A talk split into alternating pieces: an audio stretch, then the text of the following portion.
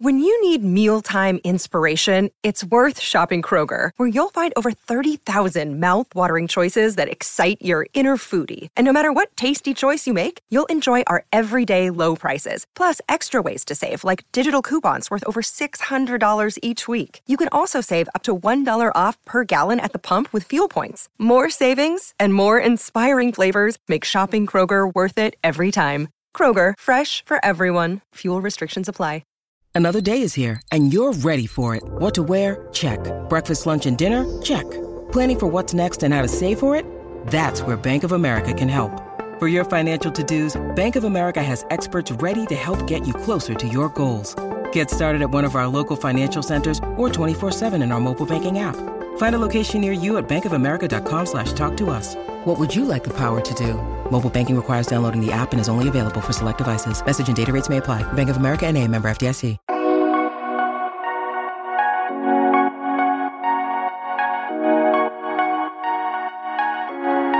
Welcome in, everybody. College football betting championship week edition. First episode in a week. Hope everybody is doing well. Hope everybody had a great Thanksgiving. Did try to squeeze the second episode in last week, but got too busy with travel and family and turkey and all that good stuff. But hope all of you had a great Thanksgiving weekend. Hope all of you enjoyed the craziness on and off of the field of college football and hope everybody is ready for what should be a really fun championship weekend. And I, I, what I'm really excited about is we've definitely got some unique matchups, right? I mean, cl- there is no Clemson in the ACC championship game for the first time in forever. There is no Oklahoma. Oklahoma doesn't even have a coach right now, let alone playing in the Big 12 championship game. The Big 10 title game is something we could not have possibly predicted. And so, because of it, I think this is just going to be a really fun weekend in college football, and it's time to break it all down.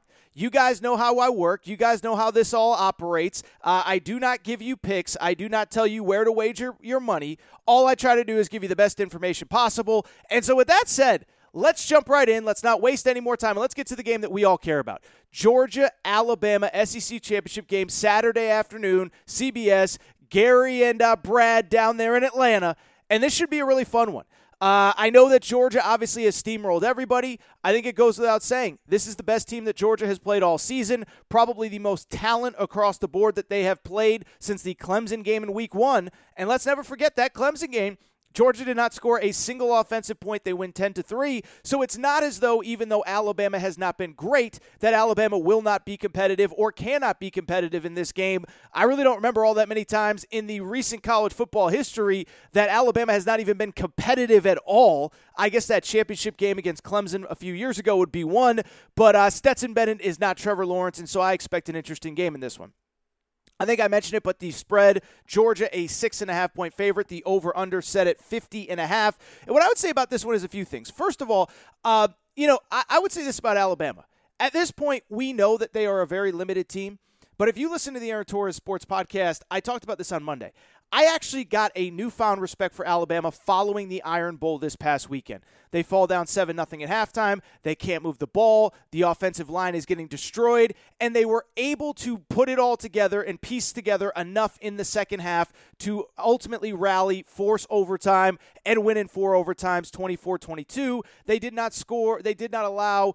Uh, a single touchdown in the second half. They they only allowed three points after halftime in regulation prior to overtime. And so, what I saw from Alabama, this is not a vintage Alabama team, but one thing you cannot deny. They have fight, they have toughness, they are physical, they are physical along the defensive front. The O line needs a lot of work, but the one thing they have is resilience, and they will have the single best player on the field in Bryce Young, who was absolutely unbelievable this past weekend. The big thing with Georgia that I would say before we get into individual matchups that I was thinking about is just the idea is it possible that Georgia is a little bit on cruise control? It sounds weird, it sounds bad, but it kind of, in some ways, kind of reminds me of Gonzaga in basketball entering the NCAA tournament, right? Gonzaga plays a bunch of big games early in the season, then they go into conference play. They don't have to play their best basketball and are still able to win games. And I do kind of wonder if that's the case with Georgia. I mean, look at Georgia's last five games coming out of the bye after that Kentucky game. Florida on a neutral, Missouri, Tennessee, Charleston Southern, Georgia Tech. I think Tennessee's a pretty good team. I think Florida played competitively for a half, but it's not as though they have played anyone anywhere remote caliber, uh, the caliber of Alabama. And so that was something I was thinking about coming into this game. Is does Georgia get off? Uh, is there kind of a, a, sticker shock of? I guess sticker shock's not the right word, but is there kind of just a shock the first time you line up and you realize, oh my God, those guys are just as big, just as tough, just as physical as us? It is something worth monitoring. In terms of the matchups themselves, I think it's obvious, right? Georgia has the best D line in college football. Jordan Davis, I still believe, should probably be considered for a Heisman Trophy uh, candidate. You know, he, he, he should be really a Heisman Trophy type candidate. And so now you're going up against an Alabama def- or an Alabama offensive line, excuse me, that has just been absolutely abysmal all year. A few weeks ago against LSU, they rushed for just six yards. Last week, Bryce Young running for his life, sacked seven times. And I think when you start talking about this game, um, the, the bottom line is just going to be very simple, which is uh, how does Alabama keep Bryce Young alive, basically, for lack of a better term? Because Bryce Young was running for his life in that Auburn game. I give, again, that kid so much credit. But at the same time, as good as Auburn is, and I think that defensive front is actually pretty good, it is going to be a whole new deal going up against Jordan Davis and this Auburn, or this Georgia front seven, excuse me. It's worth noting, by the way, Georgia, uh, number three in the country in rush defense, giving up less than 80 yards per game. Again, an Alabama team, Brian Robinson, their best running back, is banged up. Uh, I think as of right now, the expectation is that he is going to play. But Alabama is a team that all season long has struggled to run the ball, has struggled to protect Bryce Young, and now the idea that they're all of a sudden going to just be able to handle Georgia, who, oh, by the way, I should mention has 41 sacks this year in 12 games, almost four sacks a game. I would be worried if I was Alabama, and I think that is what they are trying to figure out this week as they prep for this game is how do you protect Bryce Young? How do you keep him alive? Because that Georgia defensive front is coming after him. What I would also say, though, is I think we're going to spend so much time this week talking about that Georgia defensive front against Alabama's offensive line. I think it's gone completely unnoticed that Alabama's rush defense has actually been excellent this year. They rank fourth nationally, uh, giving up less than 80 yards per game. They are second nationally in terms of yards per carry. Georgia actually giving up slightly more, not very much, but slightly more yards per carry per game than Alabama is. Alabama number two in yards per carry behind only Wisconsin. And so I think the idea that Georgia is just going to run right over Alabama the way that everybody else has, I just don't see it. I think it's also worth noting uh, go back to last year. I know everybody loves Stetson Bennett. I know that he's a great story. I'm glad that he has gotten his opportunity. He's flourished. But he played against Alabama last year in Bryant Denny Stadium, and it was clear that he was not good enough to lead you to a national championship. Now, I know he's gotten better. I know he's gotten tougher 21 touchdowns, five interceptions this year.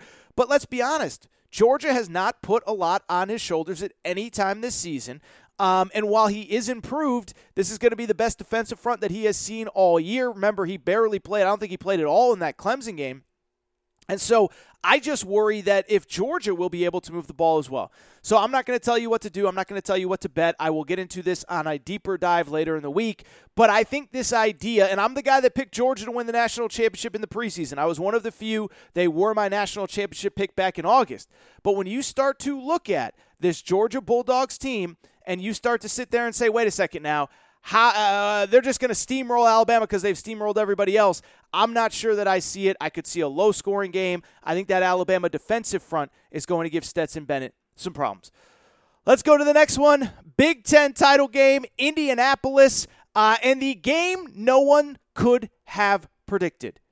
Michigan, hail to the victors, playing Iowa. 43 and a half point, uh, excuse me, 43 and a half is the over under 10 and a half point spread. Michigan a big 10 and a half point favorite. And i know that feels like a lot but i will tell you i think that actually that number feels about right as you look at these two teams. Iowa michigan we know their story right? You don't need me to tell you they beat penn state beat wisconsin beat ohio state this past weekend. Iowa on the other hand a weird up and down kind of campaign they start 6 0, get into the top five nationally. They lose to Purdue and Wisconsin in back to back weeks by a combined score of 51 to 14. But they have won four straight to close the regular season, including a victory over an eight win Minnesota team and, of course, Nebraska on Thanksgiving weekend. The biggest thing in this game, look, it's no secret. It, we Again, we kind of know what Michigan's deal is, right? I think at this point, it, you know Michigan like you know Ohio State, like you know Georgia, like you know whoever, Alabama. You've just seen them a lot. Michigan wants to run the ball. They want to play great defense. Their defensive front is insane with Aidan Hutchinson and the other kid. I always forget his name. The defensive backs are phenomenal. But with Iowa, they're kind of the same team they've been all year. They want to control the ball, running the ball, and they want to turn you over. And if they cannot do that, they are very susceptible to losses. They are one dimensional, and that offense has really struggled to move the ball against pretty much everybody. How about this first stat? Iowa is 123rd nationally in total offense this season. Total offense, 130 teams. Iowa, which is playing for a Big Ten championship this weekend, is 123rd nationally. That is the third worst of all Power Five schools. Only Indiana was worse, and only Colorado was worse. Iowa, 10 and 2 playing for a Big Ten title. The, those other teams that are behind them were all pretty much terrible. So, again, that's what this game comes down to, right? Can Iowa run the ball? Can they can they force turnovers? And if they can, they can stay in the game. And if they won't, now with Michigan, what I would say is a couple things. One, credit Michigan. They found their identity, they stuck to their identity, and they rode it all the way to a Big Ten championship game. Um, we know what Hassan Haskins is capable of. We know the fact that they had over 290 yards rushing, 297 total on Saturday, with Hassan Haskins rushing for five touchdowns. Um, and I think Cade McNamara has been been good when he has been asked to to kind of throw the ball. But this is a team that wants to rely on the ground game, rely on the run game. But it's worth noting this is one of the best run defenses they'll see all year. 14th ranked nationally in run defense, but it's also worth noting that Ohio State came into the game last weekend ranked in the top 15 nationally in rush defense, and Michigan ran all over them. So Michigan seems to be peaking. Michigan seems to be playing its best football. What I think this game ultimately comes down to it's not sexy, it's not super fun to talk about, but who takes care of the football? Who runs the football more effectively? Who controls the clock? It is worth noting, as I said, Iowa turns turns you over about as much as anybody. They are second in the country with 28 turnovers forced. Michigan, to its credit, I'll say this: Michigan through the years with Harbaugh, one of the big reasons they could not win close games, it's because they turned the ball over too much. This year they have been much better with the ball, nine turnovers in just 12 games, and so it'll be interesting to see. Really excited to see the crowd in Indianapolis. I think it'll be good for this league. Um, you know, Michigan, we kind of know their history in these big games. Maybe they knock the monkey off their back, but I would not be surprised to see this one competitive because Iowa, look, Iowa is going to force you into a phone booth. They're going to limit possessions, and they are going to try to take your will, running the ball, chewing down the clock, hoping that you make a mistake. One last thing that I do think is worth noting here. You know, we've talked about the idea of Michigan being in the college football playoff. If Iowa wins this game, 10 and 2, win over Michigan, I think they're probably the Big Ten representative and probably making the college football playoff because of a lack of other candidates. So let's not act like Michigan has so much to play for and Iowa doesn't. What I would also say finally, I don't know how many of you have looked too far ahead yet. You guys know where the national championship game is? It's in Big Ten country in Indianapolis. And so I look at this game and you talk about so much at stake for both teams. I think both teams are playing for a playoff spot. I think if Iowa wins this game, they get in, even if they're maybe a four seed. And then never forget also that if they win a semifinal, whoever gets into the college football playoff, um, if they were to win a semifinal, then guess what? The game, the national championship game is in Indianapolis, and you would think that geographically and fan wise they would have an advantage. So both of these teams have a lot to play for. But again, Michigan, we know what they're about. Great running game, great run, uh, great pass pass rush, great pass defense. The big question is, will they be able to run the ball on Iowa's run off run defense, which has been good all year, and also more importantly, will they be able to limit turnovers against an Iowa team that has forced 28 this season?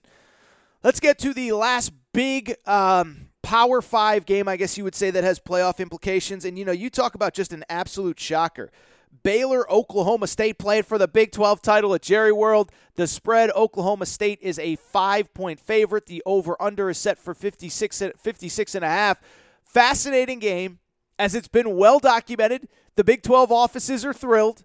Oklahoma just had its legs cut out from it by by the by the uh, by the pokes there by by Oklahoma State. Lincoln Riley is now gone to USC. And we got Oklahoma State Baylor, two teams that are staying in this conference once Texas and Oklahoma leave, playing for the Big 12 title. In terms of this game, I can't help but think one thing. Dating back to last week's show where I previewed Bedlam, I hyped up that Oklahoma State team a lot, and they really didn't make me look very smart. If that was the first time you saw Oklahoma State this weekend, you probably came away pretty unimpressed. A defense that has been great all year gave up 441 yards. They also gave up 33 points to Oklahoma, the most points that they've given up all year. And it's also worth noting on the other side of the football, on offense, they turned it over three times. I guess really on offense, they turned it over twice, plus a special teams gaff, and they still find a way to win, uh, thanks in large part to some maybe a little bit of questionable uh, refereeing in that game. But I think the big key in this game, it, it's straightforward. These teams have played once, and as I've told you about Baylor before, they want to run the football. They want to run the football. They are eighth nationally in rushing offense, 70th nationally. They're in the 70s in in pass offense. This is Baylor I'm talking about now. And in the first game that these two teams played, Oklahoma State did a really good job of limiting Baylor and what they are capable of doing. Baylor was held to 14 points, which was their season low this year, 3 of 15 on third down in that game. 107 yards rushing, but they averaged like three and a half yards per carry on 30 attempts. Only 10 first downs in that game. And I think that's the blueprint to beat Baylor. Nobody else has been able to do it, though. Gerry Bohanon, their their their quarterback, is a run first guy. Their quarterback, he is completing just 64% of his passes, 17 touchdowns, six interceptions. 17 touchdowns, obviously not a bad season, but when you think about a 12 game regular season in the Big 12, that's not all that many passing TDs to, to consider. 64% completion percentage in that game as well. So I bring it up to say Baylor wants to run the ball, and Oklahoma State, despite their struggles, they are one of the best run defenses in college football. They rank sixth nationally, giving up only 93 yards per game. And overall, they play really, really, really good defense. Uh, this is Oklahoma State. I'm talking about top five nationally in total rushing yard or in total uh, total defense and scoring defense. In terms of Baylor's offense, or in terms of Oklahoma State's offense, excuse me, uh, uh you know, really a team that does not throw the ball a ton. Spencer Sanders, their starting quarterback, has been good but not elite. 2,200 yards passing, 60% completion percentage, 16 touchdowns. I just talked about Gerry Bohanon only having 17 touchdown passes this year. Spencer Sanders with just 16 touchdown passes uh, and has been sacked 12 times in 12 games. So uh, Oklahoma State obviously wants to run the ball with Jaylen Warren. Obviously, Dave Aranda, you know he's known for his defense. Baylor with a great run defense this year, top 20 nationally. Um, you know, this came when they these two teams played the first time. The final score in that one was 24 to 14. Uh, that was an Oklahoma State win. I would also expect a low scoring game in this one as well. Don't tell you how to bet, uh, but that over under of 46 and a half looks pretty good. All right, this is what I want to do. I want to take a quick break. I want to come back. We'll preview the rest of the games this weekend, rip through the other two Power Five championship games, and then, of course, we will get to uh, Cincinnati Houston, which uh, is is another top 25 matchup along with uh, the Big Ten, the Pac 12. Uh, all these are power, co- uh, whatever. You get the point. Houston Cincinnati is a top 25 matchup. We'll be right back.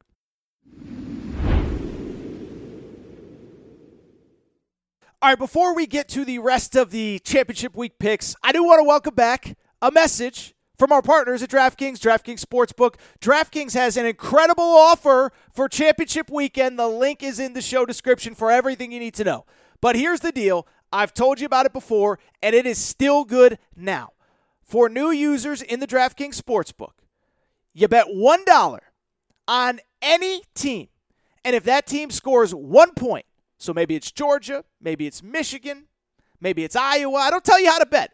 But if that team scores one point and you bet $1, you get $100 in free cash thanks to the DraftKings Sportsbook. Here's what you got to do. Here's how you got to take advantage of the offer. As I just said a minute ago, there is a link in the show description that will take you straight to the page. Sign up for a DraftKings Sportsbook account has to be a first time user. You make a $1 bet on any team this weekend Michigan, Georgia, Alabama. If that team scores one point, it's not a it's not an against the spread bet, it's not a money line bet. If they score one point, you win $100 in free cash. You got to go ahead and make the deposit, make the bet, but you get $100 in free bets if that team scores one point, and it's all thanks to our friends at DraftKings. It's the best offer going in sports betting. So do me a favor and go ahead and act now.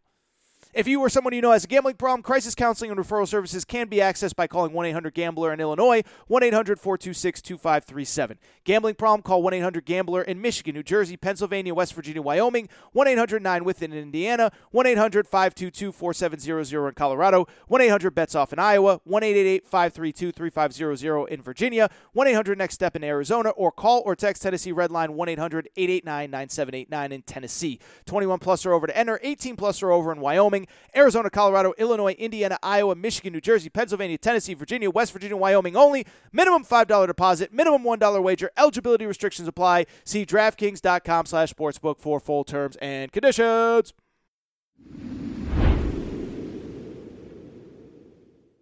All right, everybody, I am back. Good to be back. Good to be back. Let's wrap this. Show, let's, let's wrap this puppy up here. We just hit th- the three big ones: SEC, Big Ten, Big Twelve. Let's get to the other three big games this weekend. They are, of course, uh, in the Pac-12, the ACC, and the AAC, where I think there's actually a very interesting matchup. I think Houston could give Cincinnati problems. We'll get to that one in a minute. Let's start with the Pac 12 title game in Vegas. Friday night.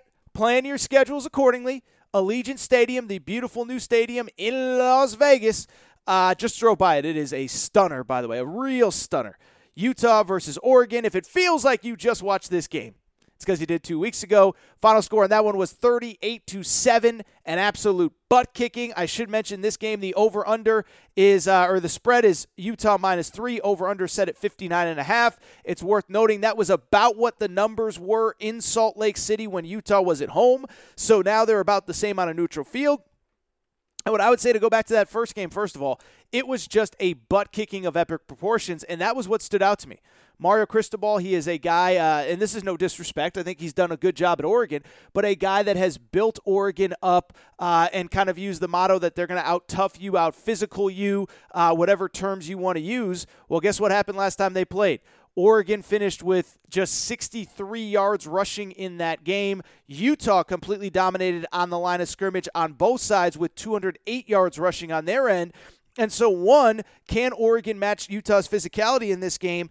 And then, two, with this one, what it really comes down to for me is what I talked about, uh, you know, really going into the first game here is that does Oregon have enough of a run game to supplement Anthony Brown, their quarterback, who I just don't think is an elite quarterback. Okay. This is no disrespect to the kid. It's nothing personal, but this is a kid that this season is completing 64% of his passes, 15 touchdowns in 12 games, four interceptions. And I just look at him and I just say, that is not a guy that can put a team on his back the way that Bryce Young can, the way that CJ Stroud can, when you need a guy to make big plays. And I don't believe that this run game has really been the same since CJ Verdell went down with an injury about four, five, six weeks ago. I know that statistically, Oregon ranks in the top 20 nationally and rushing offense. But again, it goes back to what I just said a minute ago is they got completely punked at the line of scrimmage when they played Utah the first time 2 weeks ago in Salt Lake City, and I don't know if it's going to get any better. Now, to their credit, they were much better. Uh, a few days ago, when they played Oregon in the Civil War, in that game. They did uh, put up a whole bunch of offense. They put up like 600 yards of offense, and uh, in, in, a game that they won 38 to 29. Joe Moorhead was in his bag, but again, can you do it against a much better Utah team? There is a little bit of good news on the injury front for Oregon, and that is that they had three guys that kind of were in and out of the lineup last week against Oregon State in the Civil War uh, because of uh, injuries. Three important players, I really should say. Kayvon Thibodeaux, their defensive uh, star defensive end who might be the number one overall pick in the draft. Noah Sewell, their best linebacker, and Mykael Wright, a corner, all left that game at various points with injuries. All are expected to be ready to go. From Utah's perspective, not much has changed. I told you two weeks ago they are they are a much different team over the second half of the season. After Charlie Brewer, a Baylor transfer, elected to leave the program via the transfer portal, and after a, a, a guy named Cam Rising was put in at quarterback. Now, Cam Rising is not a big playmaker, difference maker, you know, throw the ball 40 times a game, but what he has been is a stabilizing influence on that offense, and that offense has really taken off since he took over at quarterback earlier this year. Again, he is not a guy that's going to go throw the ball all over the field, but 2,100 yards passing, 17 touchdowns this season. And this offense has really exploded. 8 and 1 overall in games that he started, 34 or more points in seven straight games, culminating in that 38 point performance against Oregon a few weeks ago. Just 28 points last week against Colorado, but I think it's pretty obvious that they were just trying to uh, get through that game and get ready for this one. In terms of what's at stake, I do think it's worth noting Utah has, as best I know, never played in a Rose Bowl and certainly never been in a Rose Bowl dating back to the time uh, that they have been in the Pac 12. And so, obviously, for Utah, this would be the opportunity to go to the school's first ever Rose Bowl game, which would obviously be very cool for them. Um, but uh, Oregon, of course, was there la- a couple years ago as well. But uh, you know, I don't, I don't think that Oregon has less to play for. Like they wouldn't be excited to go to the Rose Bowl. But Utah, obviously, with a little bit of extra motivation, having never played in a Rose Bowl previously. Oregon, as I just said there a moment ago, was there back in 2019, uh, the most recent time that the Rose Bowl game was played. Uh, it has been there a few more times in the last decade. So, lot to play for. Allegiant Stadium Friday night, as I said, plan your schedules accordingly, as it appears as though Oregon and Utah. It doesn't appear. Oregon and Utah are playing for a Pac 12 title. Let's get to the ACC. Uh, Saturday night in Charlotte. And you talk about, you know, I, I, led the show by saying what a weird year it is in, in these bowl uh, uh, conference championship game matchups. Does it get any weirder than the ACC, where for the first time since 2014, we have no Clemson? How about this? For the first time since 2008, the ACC Atlantic Division is not de- decided by Clemson or Florida State. So, first time since 2008 that we will have neither Clemson nor Florida State in this ACC championship game. What were you doing back in 2008 during that uh, classic ACC championship game between uh, between Boston College and Virginia Tech? I don't know what you were doing. But every every game since then, since 2009 on, has included either Clemson or Florida State. This one includes neither, as Pitt and Wake Forest will play. Pitt is a three point favorite. The over under set at 72 and a half, and with good reason. If you guys like points, we're going to get plenty of them in this game. In terms of Wake Forest, look, I've talked about it. They are as explosive of an offense as there is in college football, bar none. This was the number three scoring offense in all of college football this year. They scored 34 or more points in 11 of their 12 games this season. Um, you know, they kind of have this cool hybrid uh, run pass offense with Spencer Hartman, their, their quarterback. Spencer Hartman has been phenomenal. Wake Forest overall as a team, 350 yards, 315 yards passing per game, excuse me. The problem, of course, with Wake Forest is they can't stop a nosebleed here.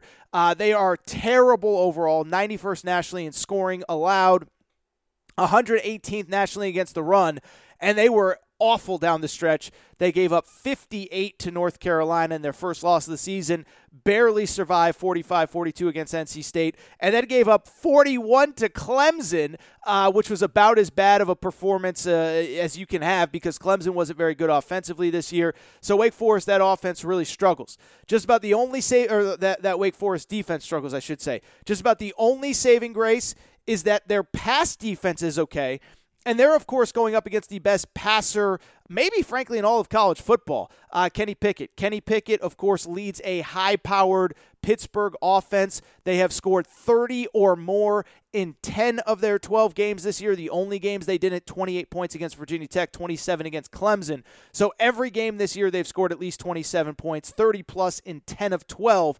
And Pickett's a star fifth nationally in passing yards overall coming into this game, 40 TDs, second in the country. And so the big question is can Wake Forest do just enough in the pass game to slow down Kenny Pickett because the run game is ranked just 72nd nationally? Uh, in terms of Pitt's defense, you know, Pitt's done just enough kind of on their end as well. They're far from an elite defense, especially against the pass, 112th nationally against the pass. So you would think it would be advantage to Spencer Hartman and those guys there, but they are very elite against the run, giving up less than 92 yards per game. So I look at this and I just sit there and say that's kind of what it comes down to. Pitt is awesome against the run? Can they stop the pass? And then vice versa. Wake Forest is actually pretty good against the pass as well. They will need to be against a really, really, really explosive Pitt offense. This will be a fun one. I know there, there's other games that have more stakes, but it's not going to get much more fun this weekend than Pitt versus Wake. Last game I really want to hit on you know, this is a mega one. Houston is hosting Cincinnati, not hosting. They're playing Cincinnati in the AAC championship game. Uh, Cincinnati is a 10.5 point favorite. The over under in this game for the Bearcats and the Houston Cougars is set at 54. And it is worth noting, by the way, it is worth noting that this is one of the few conference championship games that is played on a true home field. So this is not Atlanta for the SEC. This is not Charlotte for the ACC. This isn't Vegas for the Pac 12. They are playing at Nippert Stadium in Cincinnati, so that's why the spread is 10 and a half because I'll tell you this. We've talked a little bit about Cincinnati on this show over the last couple weeks.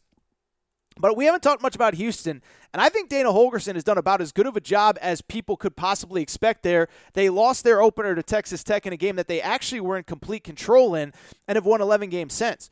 What I don't think a lot of people realize about Houston in going 11 and 1 this season, it's actually been their defense, right? We think of Dana Holgorsen, we think of the air raid, we think of all the things that he did at West Virginia.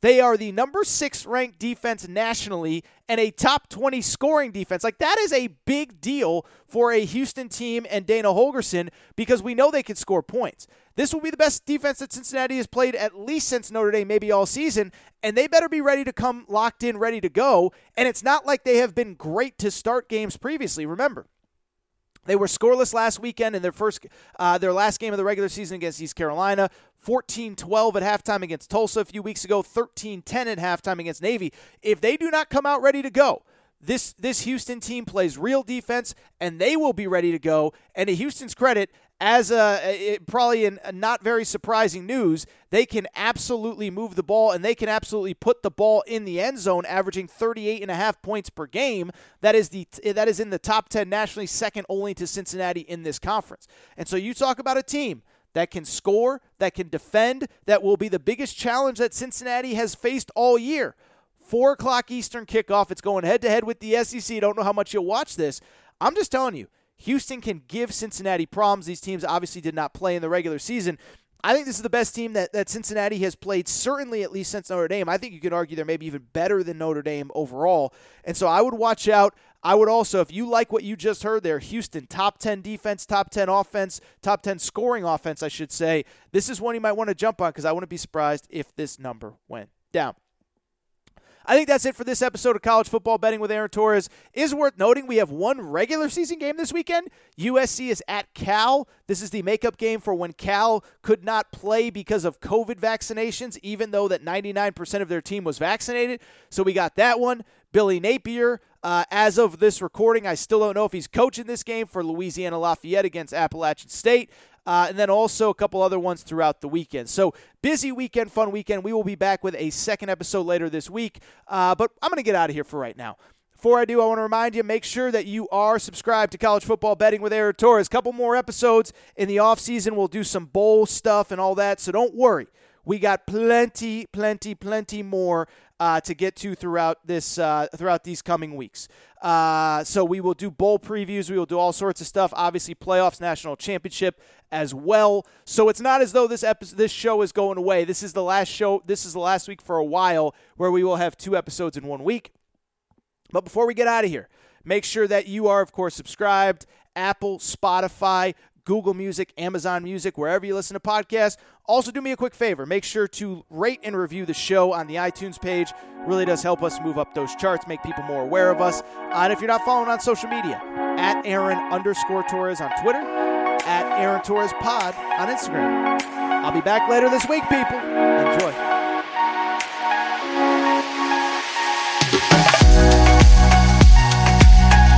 It's time for today's Lucky Land horoscope with Victoria Cash. Life's gotten mundane, so shake up the daily routine and be adventurous with a trip to Lucky Land. You know what they say. Your chance to win starts with a spin. So go to LuckyLandSlots.com to play over 100 social casino-style games for free for your chance to redeem some serious prizes. Get lucky today at LuckyLandSlots.com. Available to players in the U.S., excluding Washington and Michigan. No purchase necessary. VGW Group. Void where prohibited by law. 18 plus. Terms and conditions apply. Hello, it is Ryan, and we could all use an extra bright spot in our day, couldn't we? Just to make up for things like sitting in traffic, doing the dishes, counting your steps, you know, all the mundane stuff. That is why I'm such a big fan of Chumba Casino. Chumba Casino has all your favorite social casino style games that you can play for free anytime, anywhere with daily bonuses. That should brighten your day a little. Actually, a lot. So sign up now at chumbacasino.com. That's chumbacasino.com. No purchase necessary. Group. Void were prohibited by law. See terms and conditions. 18 plus.